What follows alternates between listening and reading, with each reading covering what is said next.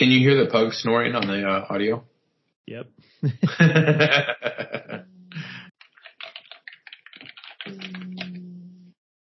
That's funny. Mm. yeah. That's exactly it. Check it out. I got a smartwatch. Uh, Very nice. yeah, so I don't have to look at my phone now. I can just look at my wrist instead. Uh, okay. Set it set it an hour ahead. That that won't help.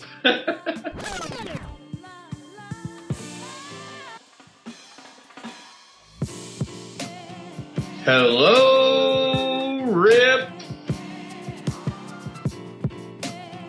City, to all of you in town and in every corner of the interwebs. Thank you for tuning in. Here with you from Hood River, messing with the timing. My name is Keith Feltner Smith. Here with me, as always, the master of segues and ceremonies, Chris the Bully Burkhardt. What's up, buddy? How you doing? Hey, hey, hey. yeah, you know, just just uh, I, I feel like uh, I'm maybe getting too automatic on some of the intros, so so we'll, we'll maybe we can do uh, an NPR version next time. You want to just gonna do like a slow jazz kind of. Hello, Rip City. We are here with Chris Burkhardt, the master of segues. Yeah. Hello, Rip City. Welcome Hello. in to Trailcasters. We're going to talk a little basketball, help you get through this day in this beautiful, overcast Portland, winter, fall, whatever time of year it is. Halloween's over. Thanksgiving's coming up. Christmas is around the corner, and there's plenty of basketball to talk about here on Trailcasters. Okay, we're using that intro. That sounds even better. Uh, hey, you know what? Actually, wait, we haven't had you do the intro in a while. Where's where's your uh, your wrestling intro, man? We need one of those big shouts to get. Oh, I'll hit you with the intro next episode. Okay, okay. Oh, there we go. See, already, listeners, we have a tease for next week. Chris Burkhardt. What? Well, this is only your round two. My God, we need to get you on more of the intros. We're gonna go back. Uh, do like one week to week. I get one, you get one in the There future. Okay, cool. All right, so beyond the the intro itself and the production of the show, we've had some uh, some fun things going on here. We're not going to worry about any of the hating on Har- Harden or the Robert Sarver or the Ben Simmons with Kyrie. All of it. We are here for Trailcasters and Trailblazers, and you, of course, dear listeners. So starting with that, both Trailcasters and you, dear listeners, we had our first live show this week. It was awesome. Uh, our first show on Twitter Spaces uh, through the Hoop Spaces network. Thank you guys. Shout out to the other Chris now involved in the Trailcasters network, Chris over at Hoop Spaces. Uh, they have a great group over there. They have a lot of guys covering different teams, a lot of good conversations going on. And if you haven't been on Twitter Spaces yet, it's a live audio only format, so you can have a good group of like 10 or a dozen or so speakers that have the ability to, uh, just openly converse on the mic and, and as many more listeners past that as you want. But again, it, the nice part of this is it's, a live conversation, so you get real solid raw feeds. You can call fans up. Uh, and I think when we first mentioned this on Trailcasters months ago, I had, uh, joined Chris from Hoop Spaces where he had Jamal Crawford in there and Jamal doing kind of a, an AMA type. Let's just chat about whatever you want. People asking about basketball and non-basketball and everything in between. And it was awesome. It was cool to be able to get up there and just chat with him openly and again live like that. So Trailcasters have joined Twitter Spaces through Hoop Spaces. It was a great first round. Shout out to Brandon Goldner, the OG co-host here on Trailcasters. Also, Ryan Whitty, Dia from Blazers Edge, Brandon Sprague, uh, the co-host with Danny Marang on the Jacked Ramsays. We also had a few Philly podcasters. We had Damo McFadden from Australia. Shout outs all around to all you guys. Uh, love that we were international. Trailcasters had an international audience on the first episode. You know who wasn't there, of course, uh, our guy Chris Burkhardt. Yeah, I got my times crossed. I totally, totally spaced that like it was an East Coast tip off and I like you talked about it like days before. I'm like, oh yeah, 3:30 should be fine. Like my wife usually gets home around, oh not 3:30. I was like, uh, oh that that game should be fine. So, you know, seven o'clock tip, whatever. My wife get gets home around four. I'm on dad duty on that day anyway, so we're good. By the time she gets home, we'll be able to you know have a quick meal. I'll be ready, and then you're like, hey, you're gonna be ready in 20 minutes? I'm like.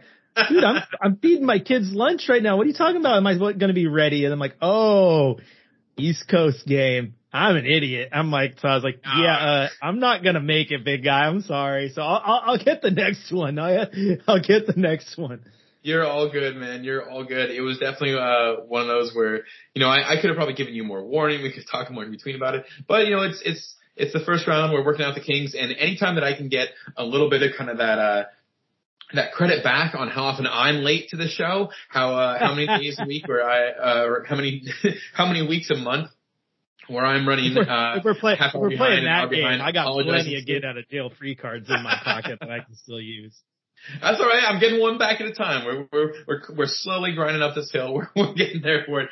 Uh, but again, as far as the the our first live show on Twitter Spaces, thank you to all of you who came out. Huge shout out to all of the listeners, the speakers. Huge shout out to Chris from Hoop Spaces. Also, uh, shout out to Seth Morgan. Uh, he's been running the post game Twitter Spaces. Every Blazers game, Seth is on Twitter Spaces about 15 minutes after running uh, spaces for the team. Fans can get in there, just kind of give their their takes, their opinions on what went wrong, what went right. And Chris, I think our plan is going to kind of be to continue this uh, thing of once a week at least for now.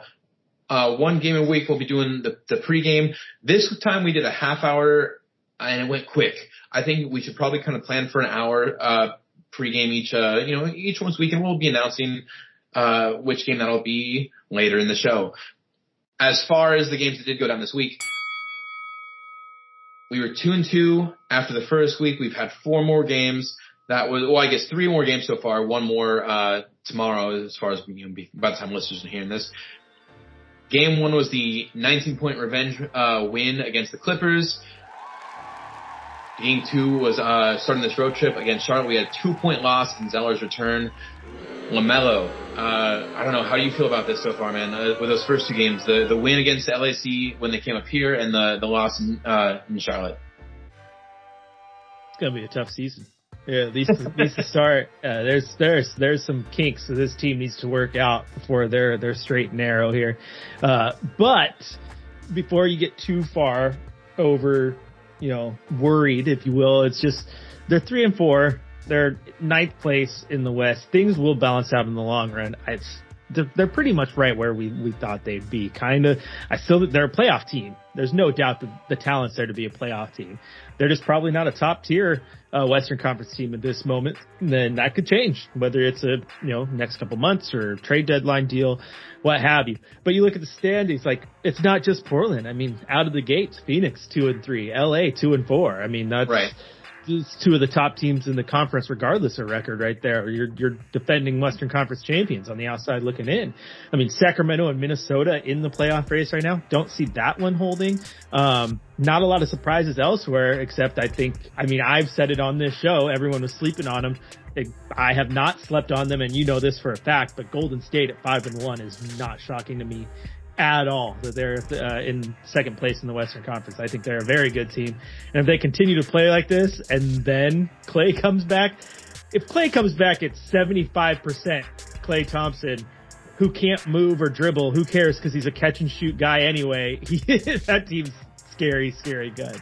Um, but the way the games went down is where it starts to get concerning, Keith. You look at the game against Charlotte, uh, it's just you play good for for three quarters and then you implode there kind of in the fourth and give the game away. But I also think that's a game where you can look at and go, okay, that's that's that's passable because that's that's not a bad Charlotte team. This is not the Hornets of two three years ago where you go into Charlotte and think that's an easy win.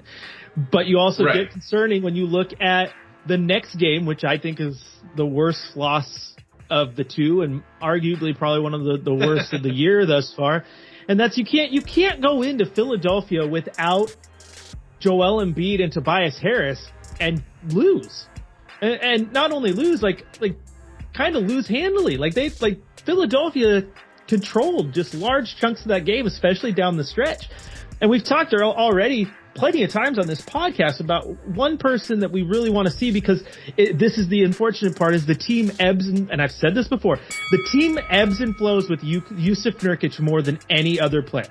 When Nurk is good, the team is great. When Nurk is bad, the team is awful, right? And you got bad Nurk against Philadelphia. And yes, Andre Drummond is having a little bit of a resurgence here, played well last year with the Lakers, is playing well this year in a backup center role, but the 76ers had to rely on their backup center, Andre Drummond, and Jusuf Nurkic went out and put up seven points and nine rebounds.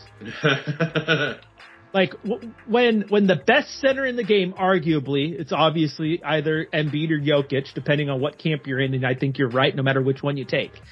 But when Joel Embiid, arguably the best center in the game, is not playing, there is zero excuse for Jusuf Nurkic to not put up a double double, to yeah. not have 15 and 12. Like that's that's inexcusable to me. Like I, I just and again, yes, Andre Drummond is good, but Uh, 14 and 15 for your your your backup center, like come on, like you like come on, like it's just weird to me. like if, if Joel Embiid had played and Jusuf Nurkic didn't, and Portland had to start Zeller, Joel Embiid right, is right. not putting up seven and nine. You know what I'm saying? Yeah. You've got to get more out of Jusuf Nurkic. People freak out about Robert Covington. I get that. He's not playing that well to start the year either. But again, it's Robert Covington. And what I mean by that is you look at him, he's your, he's your fifth scorer in your starting lineup anyway. Like it, he's not there to score a ton of buckets. Um, he's there to play defense in transition because he's not a super, super great on ball defender, but that's neither here nor there. We can discuss that later. Um, but that's my biggest hangup thus far. As I toss it back to you, Keith, is you cannot go into Philadelphia without their two best players and lose that game. Like it's yeah. absolute. It's, it's just crazy to me. And again, this was the game where we had that first uh, Twitter Spaces, hey! uh, that, that live chat, and a big focus early on in the chat was this is not a game that the Blazers could. It, it was not going to look good if the Blazers lost this one. When you when Philly was missing those pieces, plus Ben Simmons, who we haven't talked about, we're not going to talk True. about too much today. Uh, that's a depleted roster. Imagine, like you're you're pointing out, as far as the performance of the centers. Imagine if Portland had Dame, CJ, and Nurk all missing, would you count on them to win any games against any competitive team whatsoever? Even even a non-competitive team? Like I, I would. I would worry about us against uh against the against the Timberwolves or against the Kings. And I mean, I, you can't say the Kings because they already beat us this year, so that's not really saying as much.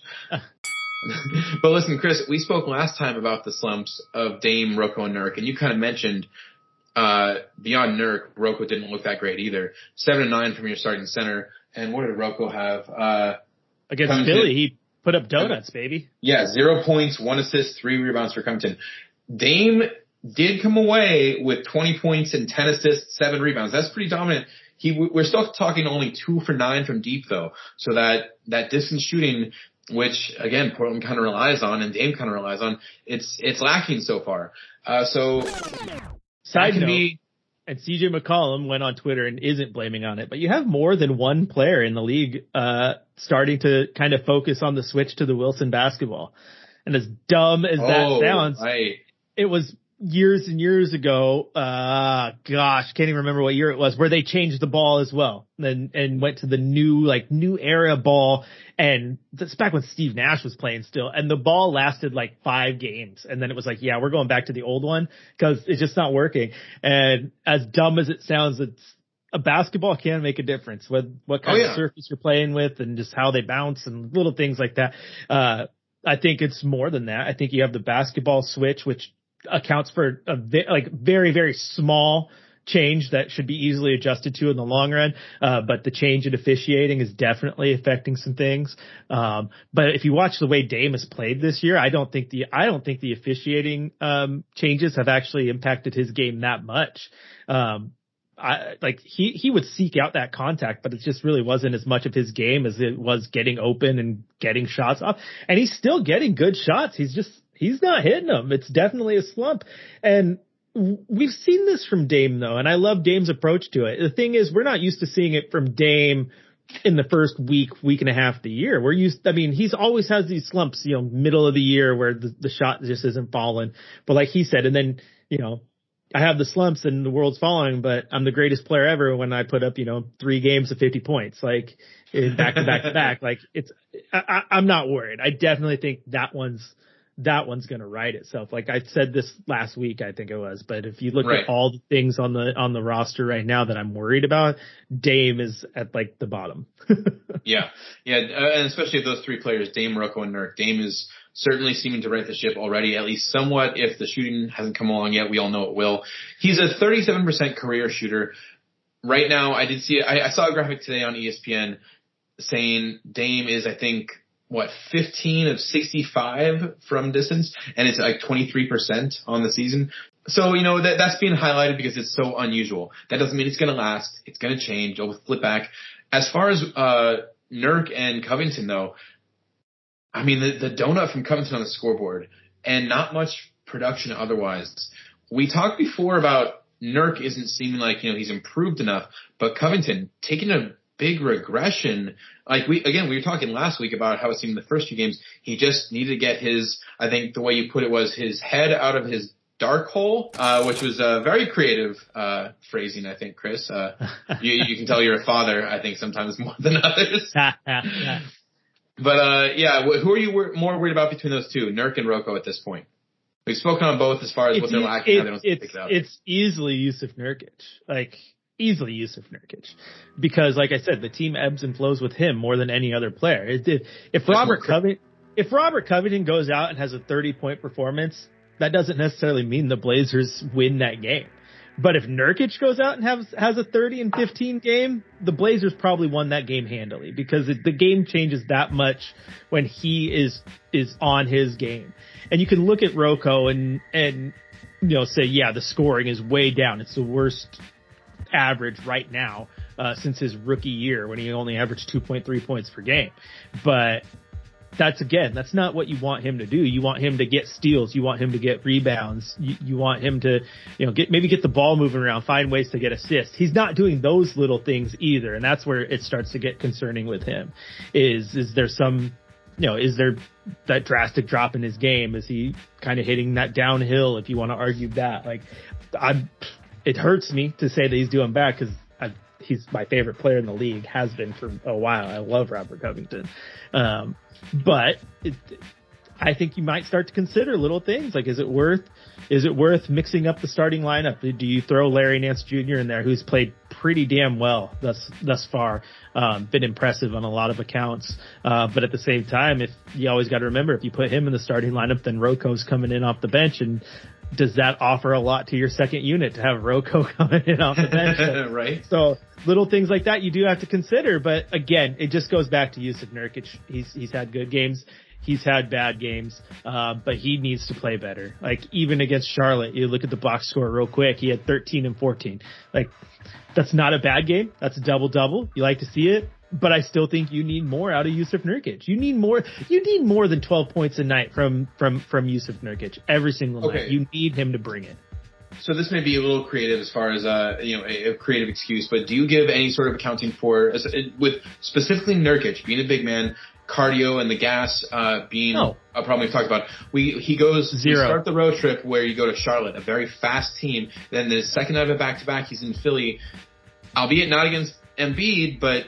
The second night of back to back after running out of his gas on the first night, is any of this just about cardio and he's still good otherwise, or is, No. like, is deeper? Uh, no, I'm not going there. I think that's I, I think I think blaming it on your cardio uh, is perhaps the biggest cop out in sports. A- you- like you are a professional. you are a professional athlete. The cardio is there. Like you're used to running up and down a basketball court. Now, when you haven't played a game in months, no, then we can blame it on cardio. When you're coming back from an injury, we can blame it on getting the rust off, but that is for like two or three games, not 10 games into a season, right? If the cardio isn't here now, then that's an epic failure on Jusuf Nurkic's part. Like, and Yeah. he need, and he needs to fix that. So, but I don't think that's the issue. I think the issue is just he doesn't slow down the game enough and think about things. I've said like, like, there's just zero excuse to, for him to keep turning the ball over because he gets the ball in the block and puts the ball below his waist and it gets swiped every single freaking time. Like be smart enough to realize that, oh, every single time I put the ball below my hips, I turn the ball over. Maybe I should stop putting the ball low. Like I'm, I'm, I'm, I'm seven feet tall. I, I'm pushing three bills. Like, dude, let me just get nasty down low. You Let saw Drummond go for it too. You you, you saw Andre Drummond uh, get in there when when Dame would pass Nurk the ball. Nurk would have the spin move, and you could see Drummond wait for where that release was when it kind of goes for that uh, that dribble to get kind of the step towards the rim and getting a hand in there. I think Drummond had five or seven steals on the night, something like that. Yeah, it, it was it was I think largely on Nurk too. It was it not yeah he had good. five steals. Yeah, uh, steals. And Andre Drummond, not known for being, you know, a passing big man. He's known as being one of the best rebounders in the game. Um, but I mean, he had seven assists. The dude almost put like five steals, seven assists, 15 boards, 14 points and a block. Like that's, Oof, that's, that's changing the game. That's, that's affecting the box score. And you compare that to Jusuf Nurkic, seven, nine, three, one, and two. Like that, that's just not the same production. Um, and that's a starting center versus the backup center who was thrown in to start you know, on short notice. Um, but yeah, you, you, you need more out of Jusuf Nurkic. Um, you do. You just absolutely do. And the tough part with Nurk is when people like, you've seen it before. He gets, people will say that they need more out of him or he needs to do this. And then he like, he gets all defensive on social media. Like someone's going to clip this and send it to him and then he's going to get defensive at us. It's like, dude, we're just, it, quit getting mad and, and coming out on Twitter. Just go play the game. The, the reason people call this out is because we've seen Nurk fever. We've seen right. Nurk we've at seen his what best. it can be. And Nurk at his best is freaking phenomenal. Like he's, he's he's so damn good. He's so damn good. So when you know what's there and then you don't see it and then he gets in his own head because he did hundred percent and like this is not even like a knock on him because I think a lot of people would be that way. I could be that way when I play rec ball of all things. It's like a couple mistakes and he starts to go downhill because sometimes it's just hard to get out of your own head he needs to get out of his own head. It's it's it's crazy to me. Like, yeah, if if you would have told me that your your three guards and your three guard lineup each each go twenty or more, twenty and each, you, and you lose that game, like it's just yeah, that's wild yeah. to me. Yeah, for uh, Dame, CJ, uh, and Powell, 20, 20, and 22. Uh, plus you're missing, like we said, the other team's essentially top three players in Joel Embiid, Ben Simmons, and Tobias Harris? I, I like. Would you argue there's another player that would be one of the top three for Philly when those three are healthy? I, it's, it's that if you flip those roles where Blazers were missing Dame, CJ, and Nurk, uh, and the other team had three players go for 20, there's absolutely zero chance that Blazers win that game. Uh, so it, it's, yeah, this was, this was, uh, unfortunate. Before the game, before the Philly game, the Blazers did release, or I guess the NBA released the mixtape jerseys, and we got our first, uh, sightings at least my first sightings. I don't know, maybe some of the people are more uh, keyed in here uh, on this year's City Edition uh, jersey. Chris, what do you think? Have you seen this? Have you seen the uh, the lack of a pinstripe and the uh, the airport uh, the the PDX airport carpet pattern? They're uh they're a win. They're nice. I mean, they're they're not as good as they could have been. Uh, I think I think they they could have been a lot cooler. Uh, I I asked on Twitter a while back for the uh, the the the late '90s drop shadow font. They did bring that. I like mm-hmm. it. Uh, I don't like the lowercase though. I kind of wish it would have been the uppercase like it was back then. Um, and yeah, having a blazer, having a blazer jersey and then calling it a mixtape jersey, but not including the most iconic part of the jersey. like, I know, yeah. right? Thank so, you. So, that that is kind of weird. Like, uh, yeah, not a not a fan of that. I mean, heck, you could even gone with like the old like, you know, tire screech that they had on the red jersey yeah. for a while. At least at least it was a sash, like the, the what the, yeah. the uniform's known for. Um, and then yeah, the plaid on there is just like cool to me, but plaid does not scream Portland Trailblazer to me. Like it screams Portland Timber to me, but not Portland Trailblazer to me. Get it off there. Yeah, it's yeah, and I, I said the the PDX carpet thing earlier, and you're right. It's more of a plaid. It's it's that plaid pattern. It is technically, I guess, a plaid, but I'm with you on the rest of it. Look, fans, I, I, I don't know how many agree. Please write in the Trailcasters on Twitter. Uh, send us an email at trailcasters at gmail.com. I think you can write us now at Hoop Spaces as well. Uh, Keith or Chris at uh, at Hoop Spaces will transfer over to us as well, and we'll get all these emails. Let us know how critical is this sash, the, the Blazers sash to you? It's been, I think, a signature on a lot of our jerseys over the years. And there's, it's not like it's some common feature across the league. It's not like every team has that look. I think it's pretty quintessential to what Blazers have always uh, had as far as kind of their their theme, their design. So I, I feel like this is kind of a critical element. I've talked about that before as being a thing where I look for that on the jerseys and it's kind of a failure when it's not. I will say this. I'm a fan of the plaid. I have that one they did a couple years ago where it was the black with the plaid Yeah. kind of like very faint in there. I like that look. I have a, a Nurkic jersey for that one. Um, and Okay, also, so I this jersey was way better than the Oregon jersey last year. The Oregon jersey was absolute garbage. Uh, that brown thing with like the other, other colors. I, I think I like the reasoning behind. No, here's the deal. I like the re. I liked the Oregon jersey. This is going to be the real hot take. I'm not a fan of Rip City across the chest on this jersey. I would have, re- especially Oh. as, especially as a mixtape, when it's supposed to pay homage to like all the great. I I think it would have been cooler to have it, like said, Blazers in that cap, that old school capital font, um, rather than the Rip City. Have the Rip. You could have the Rip City somewhere on there, whether it's like a on the on the side or a jersey like the you know, bottom of the short or something and still have it. Uh, I like paying homage to the name, the Blazers, and then including Rip City, you know, on your court or somewhere else. But I, Yeah, I I do gotcha. like I do like the look of of it had it said Blazer across the chest because I mean you look at th- these other ones um, uh, as I have them pulled up here. They're the only ones that went with the nickname. Every other team has the team name or the uh, or Wow. the, the the city Yeah. name. Um, so uh, yeah, again, I'm probably in the minority on that because I know fans love the Rip City. I love I love what Rip City means for the Blazers, but this particular jersey, I think it would have looked way cooler. Just that old school low like uppercase drop shadow Blazer font of the, oh god, it just ah, perfect. It's it was a perfect jersey back then. The ones they wore in the 90s were absolutely perfect. Like even like the new ones, like the new ones are cool because they didn't mess with them a ton, but like the new Blazer font has nothing on the old Blazer fonts. Like- Absolutely, yeah, yeah. So, so do you I have a did- do you have a favorite of these of these mixtape jerseys? Did you have a favorites? Oh man, I don't even remember. I honestly, I don't, I don't hate the Blazers one. Like you're saying, I don't think it's a horrible design. It just, Oh no I- no no! I'm being I'm I- being nitpicky No, no, no, on yeah, you're That's what good, we yeah. do here, but it's That's what it's, we do. it's one of the top ten of the Yeah. of the releases. Easy, one of the top ten. I, I'm, I've always been a fan of that Atlanta Hawks, uh, the the logo with kind of the the widespread, the wing spread. That- there. You get the feeling that some of the teams maybe mailed it in a little bit, where it's just like kind of a a classic font. And I, I'm again like the Blazer one, that might be kind of simple. I'm sure there's a lot of other things like in the in the embroidery or in the boundary. There's the name of Hall of Famers, or I don't know. There, there were some interesting notes with that on the Blazers jersey too, as far as uh oh it honors the 1977 team with the trophy on the back and. It's not a bad one. It's uh, I just feel like they could have done better. Um, you were asking about the the other teams, though. I, I already went back to Blazers. I'd say the Hawks and uh, and I don't know, probably the probably the Suns one because I'm just a Suns fan. That's my other home team. Nah, the Suns the Suns is the worst. Straight up worse? What do you mean? Yeah, because they mailed it in.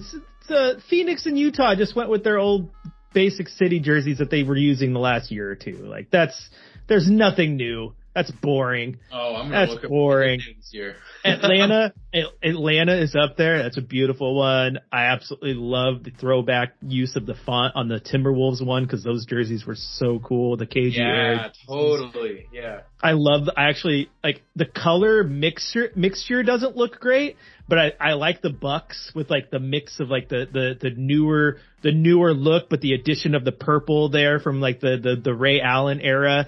Um, Oh, okay, yeah. I hadn't really looked at that one. Yeah. yeah, absolutely. the Spurs need to find more ways to incorporate the Fiesta colors into their into their daily use. But this particular mixture, I just don't like. Like it, I- it almost would have looked cooler if the the Spurs logo itself had some of that that green or pink color in there. Like here's all these cool Fiesta colors, and then this black logo just doesn't look great. Uh, the Magic are still trying to push orange on us, like that's a team color of theirs. the blue is just a great mix, but uh, if you just spend a minute in the city of San Antonio and you'll know why that orange, pink, and green color is so important. The Fiesta colors that that it screams San Antonio.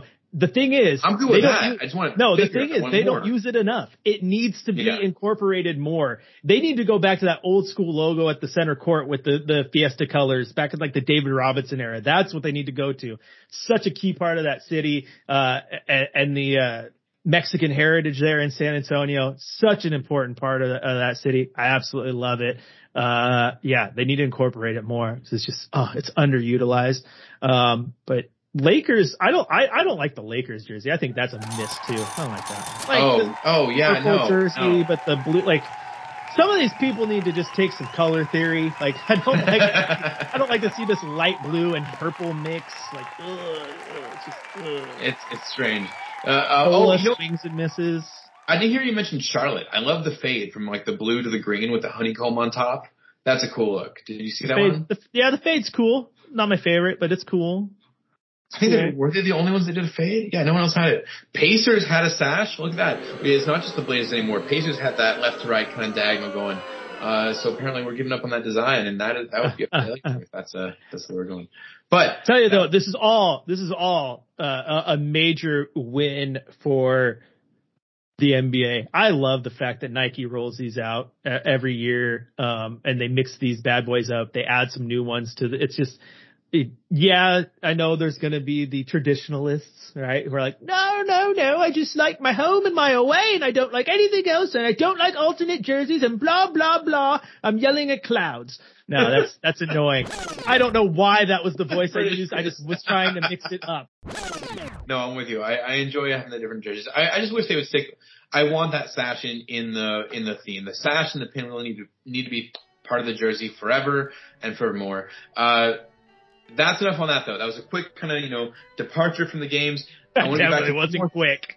quick, quick quote unquote departure.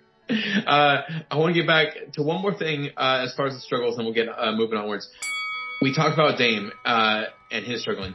One thing that has led to is when he was the free throw line early in the game against Philly, Philly fans start chanting, "We want Lillard." Uh, I'm not saying this is a big thing again. We've talked about this before, where a Dame for Ben Simmons swap just doesn't make sense. Uh, despite all that, afterwards, Dame goes and renews. He doubles down what he said before. He says, "I am ten toes in Portland." That is like basically saying, I've, "I'm not even dipping a toe in the water over here." Uh, he, you know, he said, you know, city of brotherly love. He respects it. He appreciates what they were doing, but he's uh, he's not going anywhere. Beyond that, in uh, the latest rap from Dame D.O.L.L.A., uh, he had verses about wanting to be the next Dirk, wanting to be the next Giannis. The idea being that the star that stays with one team wins at home. So, are you uh, are you concerned at all? Do you feel like having Dame when we go on road trips the rest of the season? If he has fans chanting at him, we want Lillard, and if Blazers maybe continue to drop games they need to win, uh, do you, do you think that has any effect? Is that is there anything to worry about, or is it just ESPN grabbing dumb headlines?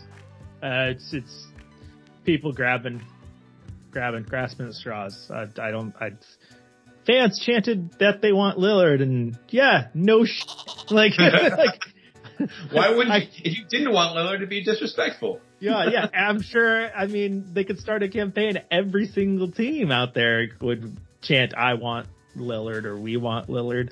Um, who wouldn't want Damian Lillard? So Portland wants him, and Portland has him. So keep wanting, baby. Like, uh, but hey, I think it's an interesting move. I mean, a fans don't make the front office moves, but I mean, if you're sitting there and you know for a fact that uh, all the media coverage and rumors have been that the the only thing that's going to get Philadelphia to part with Ben Simmons to Portland would be Damian Lillard. So what do you think if you're Ben Simmons sitting there watching the There you you know, go. not only your you know your your teammates come out in support of you at the end, but now your your organization has definitely turned its back on you more than once. Now the fans are openly, you know, yeah, we want Lillard. They're not saying they weren't chanting trade Ben Simmons, but they were basically chanting trade Ben Simmons.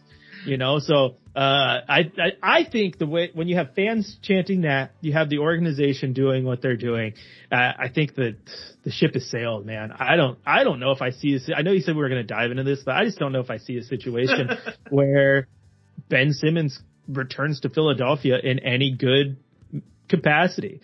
Like I, the, the reports today were that the the the team is upset because Ben is not going to their doctors to deal Right, with his right. his his you know mental health problems that he said he's suffering.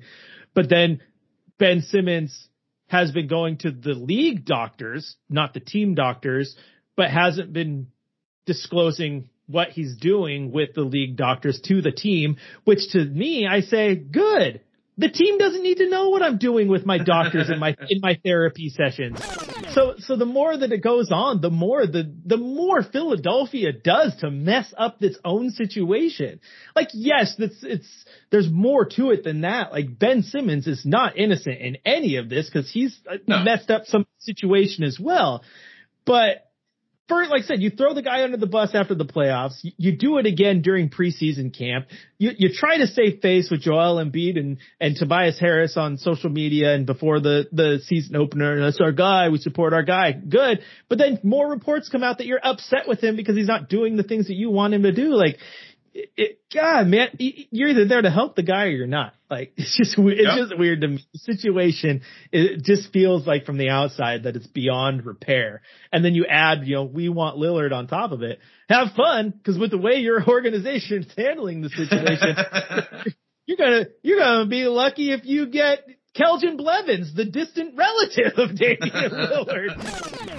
I think the main point there, I agree with you, is that all the chants are really more about Philly fans being sick of Ben Simmons than it is about them thinking they're going to woo Lillard into Philly.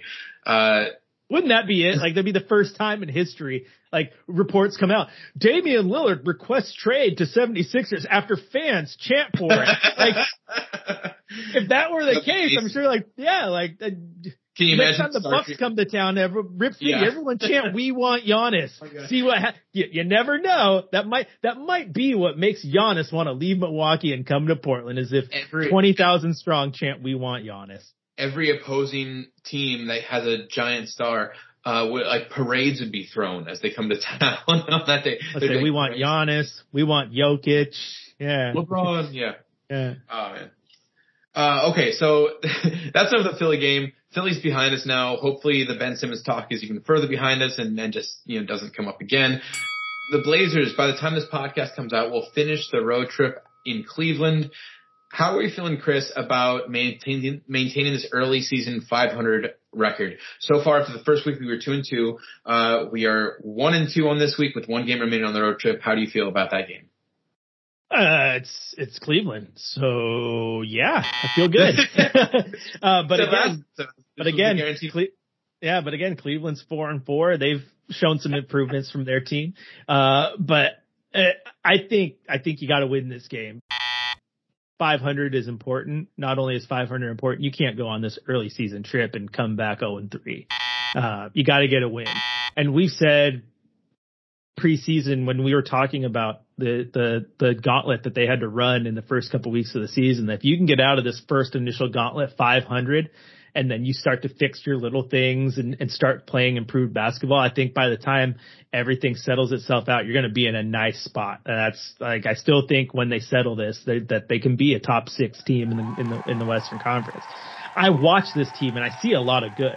There's just also a lot of bad right now and when you get rid of the bad, I think you're going to start seeing some really good outcomes. When you get rid of Damian Lillard shooting 20% from three and he gets back to his normal self, when you get away from 15 turnovers a night and start figuring out your ball control, when you start getting a little bit more consistent production from Jusuf Nurkic, those little things start to iron themselves out, then I, this team is not bad. You talk about run it back run it back was the worst thing possible. Well, if you run it back, you're a playoff team. You're a top five. Te- you're a top five team in the Western Conference. So you got you got to figure it out. Um, so one thing I think we didn't talk about about that Philly game that we should hit, address real quick. It was limited minutes, but I mean Tony Snell didn't look too bad. I mean hey, he, yeah. he, he, he right. showed that he can be a pretty good uh, corner three point shooter, which is kind of what he's built his name on. But again, if you can find ways to to integrate him into the lineup, uh, I mean, in in that game in particular, it came at the expense of minutes from uh, Dennis Smith Jr., who has been pretty good um, thus far. But I mean, Tony Snell Tony Snell played 10 minutes, had six points, was two of two from deep. Like that little production like that is good. You like to see it. So uh, yeah, I'm still not worried, Keith. Um, losing to Cleveland could be a to me, I think would be a little bit I'm not raising the red flag yet, but I, I clipped it into the wire. You're looking my for hand, it. my, hand, my hands are on the rope, and I'm I'm ready to to start raising it. Uh, should things get a little bit worse? Um, but no, I I, st- I still think it's early because, like I like I said, Keith, go back to what we said at the beginning of, of this podcast. Uh, if you if you full stop right now on the season, Sacramento and Minnesota are playoff teams, and the Clippers and the Suns are out. And I, I, I just don't see that sustaining. Even look at the Eastern Conference. If you stopped right now, Atlanta is out. The defending champion Milwaukee Bucks are in 11th place in the East right now. The Boston Celtics are struggling. They're in 12th. The Indiana Pacers, who are a good team, are the second worst team in the East right now. And the Chicago Bulls that nobody saw coming are six and one and atop the standings there. So you got some things that are gonna that, that I think in the long run will balance themselves out. Because if you think about this Portland fan, if Portland fan, fan is freaking out because they're they're uh, two and a half games back, but they're in ninth place, then Milwaukee fan has to be losing their because they're champions and they're three and four, same record as the Blazers, uh, but they are in 11th place and three games behind. So it's, it's still way too early. You're starting to see things that can be, uh, discouraging if they don't get fixed, right? And like I, I've already outlined them, but like Dame shooting, the turnovers, little things like that. But again, there's plenty of positive and still plenty of season left. So give me another two weeks. We do a podcast here on, you know, the week before Thanksgiving and we're still sitting in ninth place. I might be a, little worried, a little worried right now. Relax. I just want to watch some basketball. Yeah, I'm good with that. And you know, uh, quick return to our our first live show on Twitter Spaces earlier this week, uh, before the Philly game. One of the things we talked about was when you're this early in the season, you don't want to focus on the negatives as much. You don't want to focus on the things the team is doing wrong because there's lots of that early in the season. Those things get ironed out. Generally, what we're looking for right now are those positives, those bits where you see the defense working, where you see them incorporate new pieces, like you mentioned, uh, Tony Snell's first game as a Blazer. Uh, he looked good. He did what he was supposed to do. He hit threes. And so if we get more of that from our role players like that, a little bit more from our, uh, key players like Nurk and RoCo and Dame figuring out his long shot, there's not a whole lot to worry about, especially when you see the defense can be so effective. Uh, we, we've seen effective ball movement, even if it's not always adding up to assists. The pieces are there and it's too early in the season for, for, it's too early in the season to expect them all to line up perfectly so far. No, but even, I mean, again, even if you iron these things out though, this is where you do start to get slightly irritated if you're a fan is because I see a good team in there. I see a team that I still think can be a top, top five team in the West when they're playing at Mm. their best. I don't see a championship team in there. Like, Aha. like if you think okay, so there's this is my question to you, Keith. Like if everybody has righted their ship and the Suns are playing how we know they can play, the Clippers are playing how they know we can play, like I don't I don't feel confident at this point in time that I could say that the Blazers are beating Utah in a seven game series or that they're beating the Suns or the Clippers or the Warriors, uh, the Lakers in a seven game series right now. So that's where I still think there's so much to play out here this year. Not only riding the ship, but what kind of trades happen and assets come in because the, you have to be thinking that way, uh, as fans have been thinking for a while now with Damian Lillard's window slowly starting to close. So hmm. those are little things that still bring intrigue to me because it ain't over and pretty sure this isn't the team you're going to see at, on game 82 when it's all said and done. So yeah, man, still plenty of season left. Like I said, I just love, I just love basketball. Let's just watch it and have some fun, baby. Moving on towards the rest of the games this week, we are at home against Indiana, 7 p.m. on Friday. At home against the Lakers the next night on a back-to-back 7:30, so that's probably a TNT game.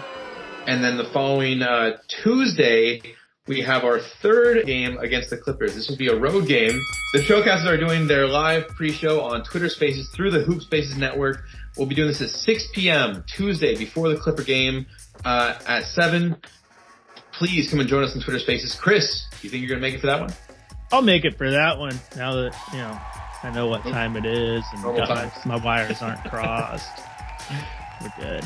So how do you feel about this week then? The two home games against the Pacers and the Lakers, and the road game against uh, the Clippers. How are we feeling? The only, I don't know how to feel, man, because the season is two weeks old and it's already all over the place.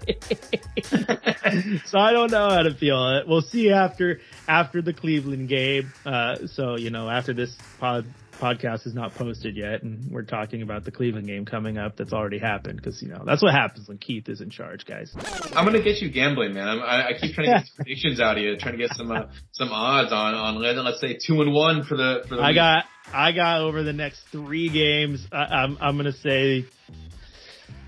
uh, I'm gonna say they're gonna go one and two over the next three. They're gonna pick up a win in Cleveland and probably drop at least one of those two home games. One and two, two and one is what I'm feeling. Um, and again, it's bumpy road out of the gates here, but I think they're still gonna be able to right that ship. Tough one, and yeah, it's only three or four, and then they play them again in the first week of December. So holy. Oh smokes. seriously? I thought that was the Yeah. final game. There's a there's a fourth Clippers game. Yeah. So Well, you know, uh, and hey, you know, I, I'm, I even forgot. I guess before, just like this week, where the the Cavs game has not yet happened, but it will before the pod gets out. Next week, there's a back to back of Clippers, and then Phoenix the next night. So there'll be four games that week too. I just want to maintain that 500 record. We could be 12 games in, six and six is the goal. It's not unrealistic. Uh, so uh, so here's hoping. hold hold on. Let's let's put our thing down, flip it, and reverse it real quick. Look, I'm not organized enough to do a podcast, let alone put it down, flip it, and reverse it. These are just that is some high coordination, and I, I I'm, Okay. I'm, move, I'm still moving, Chris. I'm still uh, Let's moving. talk. No, let's talk about some real real horse for a minute. Not only did the Blazers get a tough schedule, opponent wise, to start the year. What about this nonsense of like, oh, Yeah. we need to eliminate back to backs for player Yes. health? Well, the Blazers, look at this, guys. For those of you who haven't paid attention, the Blazers just wrapped up a back to back. They have Yep. this game against Cleveland on November 3rd. Then they have a back to back on the 5th and the 6th. Then they get a couple days off, but then they have a back to back on the 9th and the 10th. Oh, and then guess what? A back to back on the 14th and 15th and a back to back on the 23rd and the 24th and a back to back on the 29th and the 30th. Yep. Like the Blazers schedule is freaking front loaded with back to backs on top of having a tough, tough opponents. The, I mean, before D- December 6th is the last game. So they play the Clippers four times in the span of like, what, seven weeks. They play the Clippers four times. You got the Lakers in there. You got the Suns twice. Like, and then what is that? What I just count? Five back to backs. There's, yeah, if you count the one that just ended, that's one, two, three, four, five back to back, six back to backs in the month of November. That's ridiculous. That's insane. And this is supposed to be in uh in the time when when the NBA has worked on eliminating that from the schedule. Uh, I don't know if maybe the rest of the season the Blazers just have cake. Do we just get to face like two teams a week for the rest of uh you know maybe all like lower below 500 teams at that point? I, I think I could be okay with that, but yeah, this is getting a little crazy. God, that's wild. In, in wild, you know you, wild, wild. you mentioned the Clippers. Uh, you mentioned playing the Clippers four times. We talked about that last week as well, where that just seems like such an odd way to conclude the season series is having all those games played in the first month of basketball when Blazers uh, and Clippers both are still figuring out how to run their systems when you're missing certain players in the Clippers case this year, or when we have a new coach in the in Blazers case this year. I was gonna say, as you look at this deeper too, Keith, not only do they have six back to backs in the month of November, none of those, and this is how back to backs should be loaded, honestly. None of those are home games where it's at home, where you can play a game, go rest in your bed, and then come back to Moda the next day. Every single one of these back to backs are on travel days. So the one that just ended Right. was Charlotte, then traveled to Philly. The next one is it is uh oh excuse me, one of those is is the home home. It's Indiana, the Lakers. That's nice. But then after that, at LA, at Phoenix, at Denver, home at Toronto, home against Denver, at Sacramento, at Wow. Utah, home against home against Detroit. So every single one except for the the the, the Pacer Laker, the back to back falls on a travel day too. It's Travel with zero rest. Yeah, yeah. And, and, yeah, you know, so if and- they finish 500 through the month of November, we're in a good spot. it just it's crazy. I'm I'm shocked when we're focusing so much on parity being a bigger and bigger factor that no one has addressed the schedule making. But you know, maybe It's also funny because if you look, I'm sorry, we're going on the schedule, but later in the year they have two times, Keith, where they are they are in Minnesota and play them twice in a row on the road on March 5th and March 7th, and then they have San Antonio on April 1st and April 3rd, both in San Antonio. Those should be logical back to backs. yeah, You yeah. don't have to try, like if I'm playing the same team twice in a row on the why why can't I just play them twice at home back to back and then leave San Antonio and call it good? It's crazy. It's crazy. Uh, so dumb. Lots Anyway, of crazy. I'm off the schedule talk. I'm sorry. No, no, schedule rants are good. We fit it in there at the end. Uh, for those of you who are still listening, thank you. We hope you all turn out to the live show on Twitter Spaces uh, Tuesday. November 9th, uh, next week against the Clippers, the third of four games, not third of three, like I thought previously. But in closing, your on listeners, that's it. That's our show. Thank you, Chris Burkhardt. Thank you, Odar, for the fat beats. Thank you, listeners, for great listening. We hope you enjoy your Blazers, your Rip City basketball, and our latest episode. Come and join us on Twitter Spaces through the Hoop Spaces Network. Thank you again, and please come back next week for the next edition of the Trailcasters. Woo! Coming to you next week. Same time as always. Three o'clock, which really means four o'clock. Or five. Might even be the next day. But we'll get Could it be the next day sometimes.